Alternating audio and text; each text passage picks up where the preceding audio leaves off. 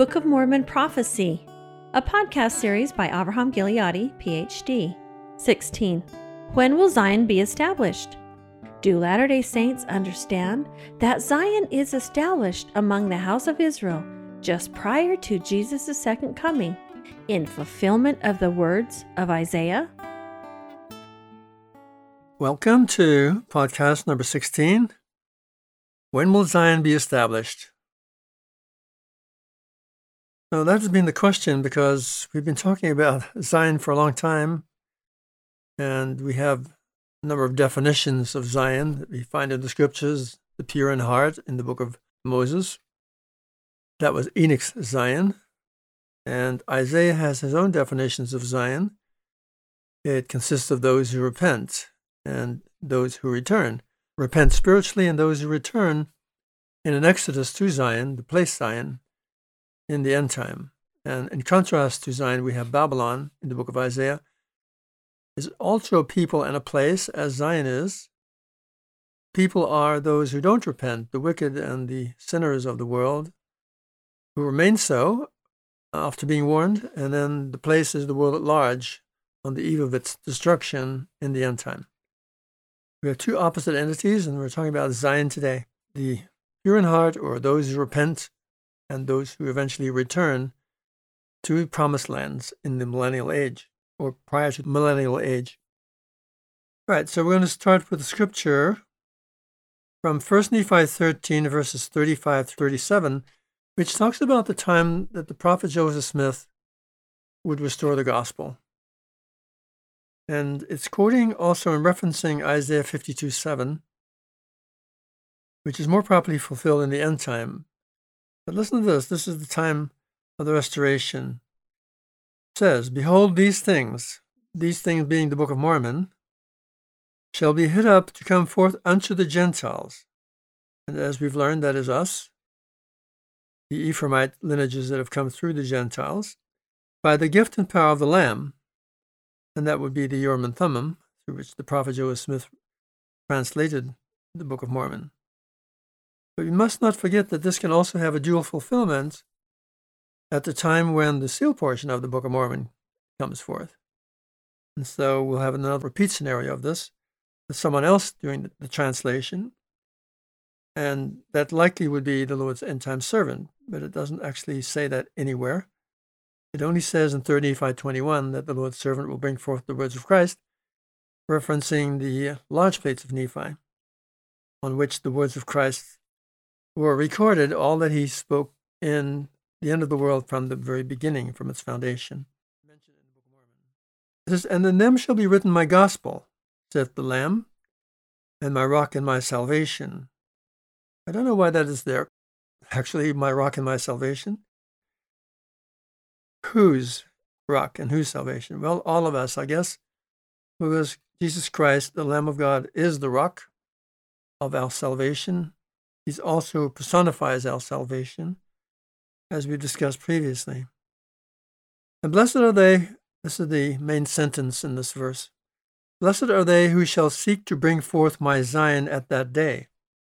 That is, at the time the Book of Mormon comes forth. There are those who seek to bring forth his Zion. And then the question arises, of course, well, do they succeed in bringing forth Zion? And as we've seen to date, the answer is no. They have not yet succeeded. We have not yet succeeded in establishing Zion. We talk about stakes of Zion and so forth. But really, if Zion had been built already and established, the Lord would have come to that Zion, but it's still waiting to happen. And we'll see how that develops in a moment as we discuss other scriptures about this. For they shall have the gift and power of the Holy Ghost. Right. And that is how the Lord speaks to the Gentiles, as we know, is through the power of the Holy Ghost. Whereas to the house of Israel, he manifests himself directly, as he makes clear in the Book of Mormon. The Gentiles would be blessed to have the Spirit, the Holy Ghost, and to guide them. And if they endure to the end, they shall be lifted up at the last day, and shall be saved in the everlasting kingdom of the Lamb. All right? Fair enough. And then he starts quoting Isaiah Isaiah 52 7. Isaiah 52 is really kind of a restoration chapter in the book of Isaiah. The book of Isaiah kind of reaches a crescendo in its prophecies from about chapter 47 on 47, 48, 49, 50, 51. These are the ones that are quoted very often in the Book of Mormon. We have 48, 49 by Nephi, 50, 51 also by Jacob, and 52 here by Jesus, a whole bunch. And then 53, of course, is the chapter in which the Lamb of God suffers, the servant chapter, although he himself is never called a servant. All right, let's move on. Whoso shall publish peace, yea, tidings of great joy, how beautiful upon the mountains shall they be.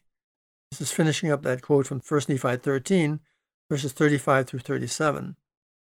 And that is a quote from Isaiah, verse 7, as I mentioned. There those who published peace in the time of the prophet Joseph Smith and soon thereafter. The tidings of great joy from the Book of Mormon. How beautiful upon the mountains shall they be. And of course, mountains being a metaphor for nations in the book of Isaiah, you might translate this also how beautiful among the nations shall they be that is, publishing peace, declaring the restoration of the gospel through the prophet Joseph Smith at the time of the restoration of the gospel. All right, moving on. We go to 3 Nephi 16 through 19, where Jesus also quotes from Isaiah 52, verses 8 and 9, the next two verses. Zion is established in fulfillment of the words of Isaiah. So eventually Zion is established, but it's in fulfillment of the words of Isaiah, where they actually do establish Zion, and it's all in the end time that it, that it happens. Thus had the Father commanded me that I should give unto this people this land. He's speaking to the Nephites. So the Americas are really their inheritance, their land of inheritance. That I should give unto this people this land for their inheritance. And then the words of the prophet Isaiah shall be fulfilled. Now, that is the time that they're fulfilled. That is the main fulfillment. There was kind of a precursor in the time of Joseph Smith, but it never fully materialized. But this time around, it's going to materialize. That is, when the house of Israel, the Nephites or the Lamanites of today, or a mixture of Nephites and Lamanites, and also by association, the Jews and the lost ten tribes, when they are established in their lands of promise, then the words of Isaiah are fulfilled, which say, quote from Isaiah, Thy watchmen shall lift up the voice, with the voice together shall they sing, the happy day, for they shall see eye to eye when the Lord shall bring again Zion, bring again or restore or establish Zion. Break forth into joy, sing together, ye waste places of Jerusalem, for the Lord hath comforted his people, he hath redeemed Jerusalem. These watchmen, as we mentioned this before, and you'll notice in the Book of Mormon that these scriptures keep repeating themselves. Some of them we have quoted already in different kinds of contexts. Here we're talking about the establishment of Zion in this podcast. But they also keep repeating the same kinds of things whenever they prophesy. These things are very important to Nephite prophets, as we mentioned. They have a great care for what's going to happen to their end time posterity. So these watchmen who replace other watchmen, as we mentioned, watchmen that don't watch basically, and these end time watchmen, that is, in the time immediately preceding the coming of the Lord, these watchmen will see eye to eye, all have the same cosmic vision, the vision of the end from the beginning, as all translated beings do. And they're happy and they're going to lift up their voices because up to, up to them, their voices have not been lifted up or they've not been vocal about things. But when they receive this empowerment of God, then they start singing aloud the good news, as we also see in these next quotations that I'm going to read to you. So there comes a time then, in that day and age, that is, in the end time, when Zion is actually established and it's established among the house of Israel, not among us Gentiles or Ephraimites who have come through the Gentile lineages. I'm quoting from 3 Nephi 21, verse 1. Jesus speaking, I'll give unto you a sign that you may know the time when these things shall be about to take place, that I shall gather in from their long dispersion my people, O house of Israel, and shall establish again among them my Zion. There we have it. The Lord is going to establish among the house of Israel his Zion. And it's all a preparation for the coming of the Lord. And when Zion is established, as with Enoch's Zion, then the Lord can come to the Zion and live with his people in Zion. And of course, we know that that part of the second coming of the Lord to the old and new Jerusalems. All right, so we're going to have a look at now in 3 Nephi 20, where Jesus speaks about the Jews specifically. And of course, in the same breath, he usually talks about the whole house of Israel. And he again, he quotes from Isaiah 52, verses 8 through 10 this time. The time cometh when the fullness of my gospel shall be preached unto them, that is, to the Jews. But we know from previous podcasts and scriptures that we've read that the fullness of the gospel is not taken to the Jews until after the Gentiles as a whole reject it, right? And then it turns back to the Jews, the same as what happened when the Jews rejected Christ and the gospel turned to the Gentiles. Now that situation reverses itself. So the time cometh when the fullness of my gospel shall be preached unto them is the time when the Gentiles as a whole reject it. But guess who takes it to the house of Israel? Who takes it to the Jews? Those Gentiles who repent, namely the kings and queens of the Gentiles whom we've discussed thus far, and we'll discuss them again here. And they shall believe in me, the Jews, that I am Jesus Christ, the Son of God, and shall pray unto the Father in my name. This is a big step for the Jews who for centuries been persecuted by Gentiles and believe that that was done in Jesus' name. And they believe the most outlandish things. For example, that, that the New Testament is about Santa Claus and about the Pope and this, that, and the other thing. They totally miss the picture because they've been deceived by the, the craftiness of men to believe in false traditions. The rabbis have convinced nearly all the Jews, except those whose eyes are opening today and beginning to believe in Jesus that Jesus was an apostate who led Israel astray, and that we should not even mention his name. In fact, when they mention his name, they use an acronym that means, may his name be blotted out. So, this is the huge step for the Jews to come to believe in Jesus. That I am Jesus Christ, the Son of God, pray unto the Father in my name. Of course, once that happens, Wait and see. The Lord begins pouring on his Spirit upon them and giving them manifestations of himself. And then he starts quoting Isaiah, which we quoted again a, a moment ago from 3 Nephi 16, this being from 3 Nephi 20. Then shall their watchmen lift up their voice, and with the voice together shall they sing, for they shall see eye to eye. He's repeating it again, like I said. And then will the Father gather them together again and give unto them Jerusalem for the land of their inheritance. All right, so we see a three step program here. First of all, they believe in him. Secondly, then he gathers them together, which is from the four directions of the earth. And then they receive lands of inheritance, which is the land of Jerusalem as a permanent inheritance.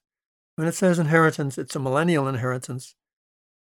There's no buying and selling of land in that time.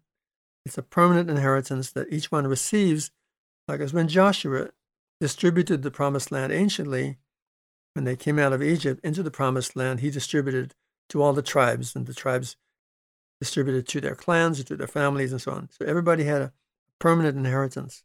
At least that was meant to be permanent. Then shall they break into joy, sing together, ye waste places of Jerusalem, for the Father hath comforted his people, he has redeemed Jerusalem. So that time, Jerusalem, much of it will be destroyed, and they will rebuild they will rebuild their temple. That will uh, be a place where the Lord can come and speak to his people.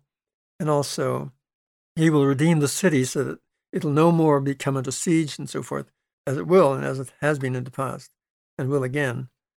The Father has made bare his holy arm in the eyes of all the nations. Now, we discussed the holy arm before, and of course, that is the thing that precipitates this entire end time scenario when the Lord's arm is revealed or made bare and empowered of God, then this whole work of restoration of the house of Israel is set in motion in, in earnest. And all the ends of the earth shall see the salvation of the Father. Of course, when you read the book of Isaiah and you, you see the word salvation, you know that it signifies the Lord Jehovah himself, who personifies salvation. We've seen that. He's called the rock of our salvation. He's also just called our salvation. In fact, the name Jesus, as I mentioned, is the very same noun, salvation. And the Father and I are one. And so we're waiting for an amazing series of events to happen and who knows, but they will happen soon. It seems to most of us, I think, that we're not going to return to the way things were in our day now, that the first domino of this end time series of events has fallen, and that we can expect all these events now to happen in quick succession very shortly. Then we go to 3 Nephi 20, continuing this passage that Jesus is giving us Again, quoting from Isaiah 52, but this time from verses 1 through 3 and 6 through 7. Zion is established when she receives good tidings. Then shall be brought to pass that which is written, again, written by Isaiah, that is, says Jesus. Awake, awake again, and put on thy strength, O Zion, put on thy beautiful garments, O Jerusalem, the holy city. Now, this is called the day of power when the Lord empowers his people and as we saw in chapter 51, first his end time servant awakes and arises, the arm of the Lord is empowered. And then, soon on the heels of that, as this work is set in motion, then his people Zion awake and arise. And of course, it's speaking about the holy city, not the current so called holy city in Jerusalem, but the New Jerusalem and the Old Jerusalem in its sanctified state, when it truly is holy and sanctified and the wicked have been thrown out of it, or choose to leave, let's put it that way. For henceforth there shall no more come into the, un- the uncircumcised and the unclean. No more telestial people will be there. Or worse, sons of perdition, which also hang out sometimes. Shake thyself from the dust, arise, sit down, O Jerusalem, loose thyself from the bands around thy neck, O captive daughter of Zion, for thus says the Lord, ye have sold yourselves for naught, and you shall be redeemed without money. Right, so how are they redeemed? Well, through the atonement of Jesus Christ. And because of the atonement of Jesus Christ, it is possible that we can all be forgiven of our transgressions, but also that this great reversal of circumstances can happen from curse to blessing to God's covenant people, and that this restoration can then take place. It's all based on the atonement of Christ. So what happens to individuals individually can also happen to God's people collectively, and eventually can happen to the earth as a whole as well. All those three follow the same pattern in the book of Isaiah in rising from a lower state to a higher and being reborn to a higher spiritual level in each instance. It is from a captive state, from a lost and fallen spiritual state, but also from a fallen physical state that the Lord is going to do this for his people. Then continuing in 3 Nephi 20, verses 36 through 40, Zion is established when she receives good tidings. Jesus says, Verily, verily, I say unto you, that my people shall know my name. Now, there's something about a name. To know his name really means to know him personally. Yea, in that day, that's the day of judgment that's coming upon the earth, they shall know that I am he that doth speak. It's another way of saying they shall know me or know him. And then shall they say, How beautiful upon the mountains are the feet of him that bringeth good tidings unto them, that publisheth peace, that bringeth good tidings unto them of good, that publisheth salvation, that saith unto Zion, Thy God reigneth. Well, this is really interesting because who do you suppose those people are, or that is, who published this peace? Well, we saw before that it's Zion's watchmen. And who are they? Well, they are also the kings and queens of the Gentiles. And they are also the 144,000 servants of God in the book of Revelation, or the servants of God in the book of Isaiah. They, they go by different names according to the different tasks that they perform. But what are they publishing? Three things good, or good tidings. And good is a synonym of covenant and covenant blessings. Salvation, which is Jesus Christ himself, but also the idea of salvation of souls, and also peace.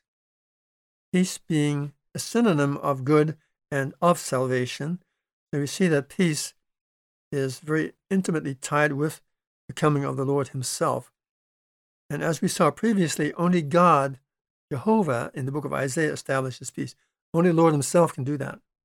And that is a real peace, not the peace they're trying to establish in Jerusalem right now. Political means. That'll never work, of course. Like the Arabs say, the Jews want peace. Piece of Jordan, a piece of here, and a piece from there. well, you get the idea. Next, we go to 3 Nephi 22, verses 1 through 3. And this is quoting from Isaiah 54, 1 through 3. Zion enlarges her habitations. And read it in Isaiah itself, but we can also just read it in 3 Nephi. Then shall that which is written, written by who? Well, Isaiah, of course, Isaiah 54, come to pass. Sing, O barren that didst not bear, break forth into singing and cry aloud, thou that didst not travail with child, for more are the children of the desolate than the children of the married wife, saith the Lord. All right, so what's going on here? Seems like there are two wives here. The one that doesn't bear is barren, and he did not travail with child. And she's going to have more children than the married wife. All right, well, who's the married wife? Well, we are. Today, we, Latter day Saints, are the covenant people of the Lord. And as we mentioned, they fall away, they apostatize for, in large part, except a few who repent who take the gospel to the house of Israel. The house of Israel, the Jews, the ten lost tribes, and the Lamanites, they have been, as it were, barren, not bringing forth fruit. They've been in a lost and fallen state all these years without the gospel. And so now they're going to bear children in the millennial age beyond all previous situations. And so they're going to have more children and more fruits of the womb and, and more fruits of righteousness, period, than the children of the married wife, the current wife. Because the current wife is going to prove as rebellious and disloyal, and the Lord is going to divorce her and remarry his covenant people as the gospel turns from the Gentiles back to the house of Israel. And then he says, Enlarge the place of thy tent, and let them stretch forth the curtains of thy habitations, Spare not, lengthen thy cords and strengthen thy stakes, for thou shalt break forth on the right hand and on the left, and thy seed shall inherit the Gentiles, and make the desolate cities to be inhabited. So, really, eventually they're going to cover the entire earth, and that will be when Zion spreads across the globe, and eventually, at the end of the millennial age, the entire earth is translated or becomes a celestial globe, a great Urim and Thummim, as the prophet Joseph Smith indicated. All right, so hope you've enjoyed this. In summary, the Lord establishes Zion. The people of the house of Israel inherit Zion after they believe in him, or the, at the time they believe in him, and he gathers them to Zion, the place Zion. So they're both a Zion people spiritually, and they also inhabit the place Zion, people in a place. The time frame is the end time when Zion is established among his people of the house of Israel. And moving forward, will our feet be beautiful upon the mountains and as heralds of Zion? Will our LDS feet, right, be beautiful among the nations as heralds of Zion? That's the task that is waiting, awaiting Latter day Saints, as we discussed in previous podcasts.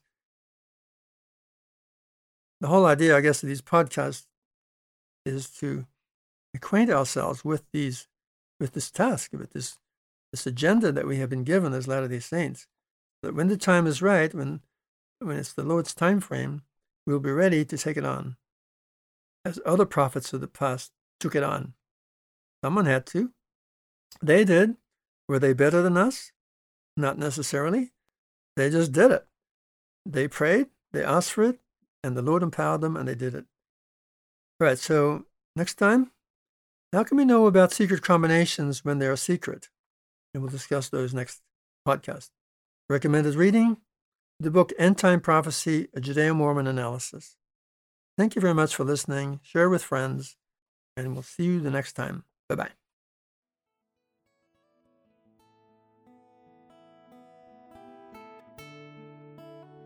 Thank you for joining us today.